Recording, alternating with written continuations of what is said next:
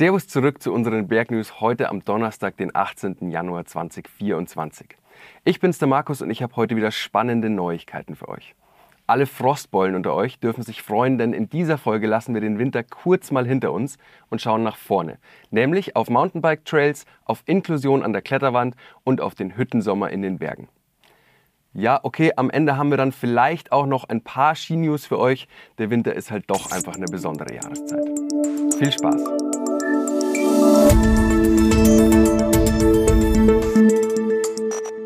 Für MountainbikerInnen in Deutschland könnte es bald starke Einschränkungen geben, denn das Bundeswaldgesetz wird neu überarbeitet und reformiert. Vor einigen Wochen ist dazu auch schon im Internet ein erster Entwurf durchgesickert und der lässt erstmal bangen. Und zwar nicht nur MountainbikerInnen, sondern alle Menschen, die ihre Freizeit gerne in den Wäldern verbringen. Aber was besagt das Bundeswaldgesetz überhaupt und was erwartet uns, wenn die Änderungen wirklich genau so kommen? Diese Fragen kann mein Kollege Nikolaus Gareis vom Deutschen Alpenverein beantworten. Er ist Experte beim DAV für die Themen Mountainbike und Umwelt und heute mit mir im Gespräch. Servus Nico, schön, dass du dabei bist. Servus Markus, gerne. Du Nico, wir sprechen heute über das Bundeswaldgesetz. Ähm, ich glaube, ganz viele Leute können sich darunter aber gar nichts vorstellen. Deshalb mal die Frage an dich, was ist es denn und was regelt es überhaupt? Also das Bundeswaldgesetz, wie der Name schon sagt, ist eigentlich ein Gesetz, was auf Bundesebene Rahmenbedingungen festlegt, die dann bundesländerübergreifend gelten. Und das heißt, ähm, viele andere Bundesländer haben eigene Gesetze zum Wald oder zum Naturschutz. Aber die Details eben regeln die noch nicht, sondern die werden vom Bundeswaldgesetz dann übernommen. Äh, genau, um was geht es in dem Gesetz? Also das ist ein Riesengesetz und ähm, hat natürlich auch verschiedene ähm, Kapitel, mit denen es sich beschäftigt. Und da geht es zum Beispiel um den Schutz und um den Erhalt des Waldes, aber auch ähm, darum, wie der Wald bewirtschaftet und genutzt werden kann.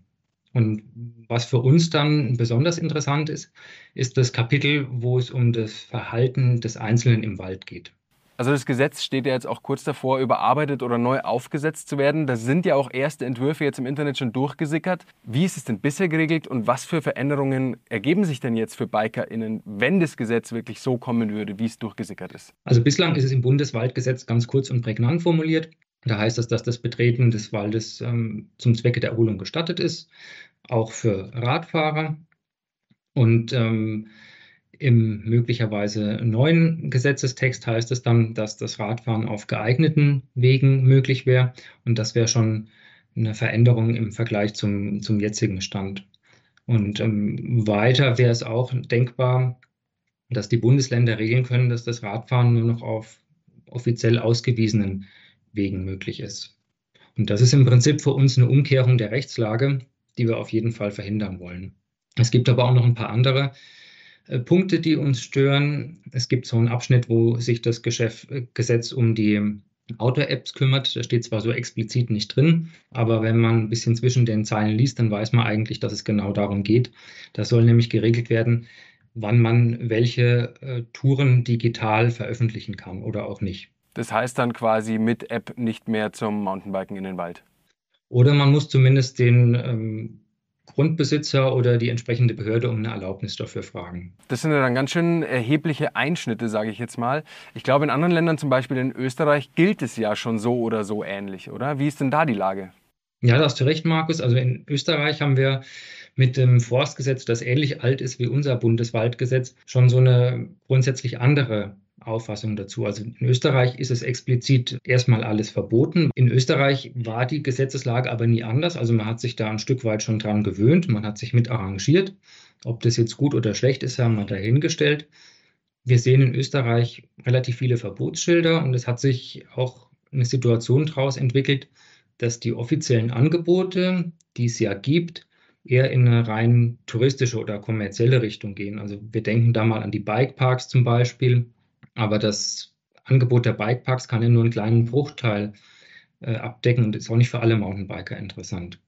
Und ob dann letztendlich dort, wo das Radfahren verboten ist, auch wirklich niemand fährt in Österreich, sei mal dahingestellt. Wie steht denn der DRV jetzt hinsichtlich des Betretungsrechts und wie setzt er sich für die Interessen seiner Mitglieder, also seiner BikerInnen ein? Also zunächst mal, das Betretungsrecht ist für uns ein ganz hohes Gut, was es auf jeden Fall zu schützen gilt. In Bayern ist es sogar in der Verfassung verankert Und auch wir haben das im DAV in unserem Grundsatzprogramm festgehalten, dass wir uns wirklich stark dafür einsetzen wollen, dass dieses Betretungsrecht so wenig wie möglich beschnitten wird. Und wenn es eingeschränkt werden soll, dann muss man sich anschauen, warum. Da gibt es natürlich triftige Gründe, die wir auch unterstützen, zum Beispiel aus äh, Naturschutzbelangen, pauschale Sperrungen ohne triftigen Grund. Also das sind Sachen, die sollten unserer Meinung nach einfach nicht passieren.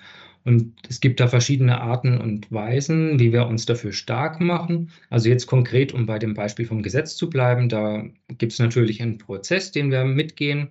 Wenn so ein Gesetz novelliert wird, da haben wir als Verband Gelegenheit, unsere Meinung kundzutun. Und wenn man mal über den DAV hinausblickt, wir sind ja im Kuratorium Sport und Natur auch mit engagiert und haben da nochmal ein ganz starkes Netzwerk und sind ganz gut eingebunden da, um unsere Forderungen wirklich voranzubringen. Dann hoffen wir noch auf einen starken und bunten Diskurs. Vielen Dank, Nico. Danke, dass du dir heute die Zeit genommen hast.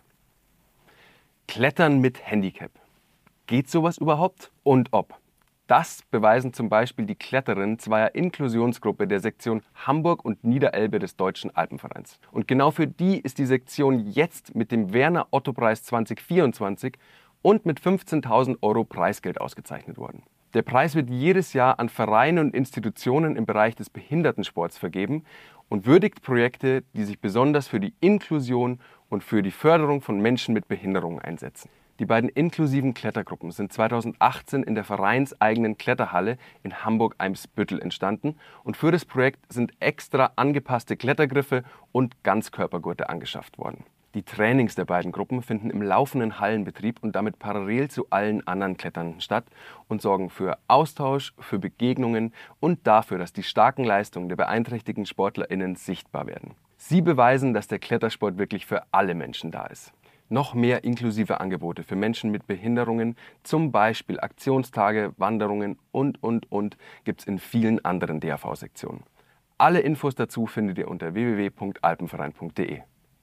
Ich gebe es zu, es ist vielleicht ein wenig früh jetzt schon an den Sommer zu denken, wenn draußen alles weiß ist und so schön nach Winter aussieht.